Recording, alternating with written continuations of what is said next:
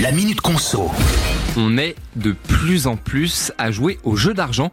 Il n'y a qu'à regarder ce chiffre, hein, 12,9 milliards d'euros. C'est le chiffre d'affaires des jeux d'argent en France l'an dernier. Selon l'ANJ, l'autorité nationale des jeux, ça représente quand même une hausse de 20% sur un an. En un mot, une somme record. Et dans le détail, la Française des Jeux et le PMU représentent à eux seuls plus de la moitié de l'activité des jeux d'argent. Alors, Comment on explique cette très grosse augmentation? Ben, C'est plutôt simple. Hein. C'est dû à la réouverture totale des casinos après deux années d'activité réduite par le Covid. Les casinos, justement, qui enregistrent une croissance de 130%. Toujours d'après l'ANJ, le secteur est revenu à son niveau d'avant-crise avec 2,5 milliards d'euros l'an passé.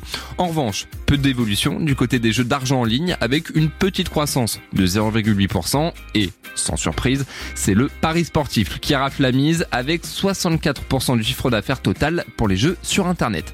Je rappelle enfin que les jeux de hasard peuvent être dangereux et entraîner des addictions ou des pertes d'argent importantes.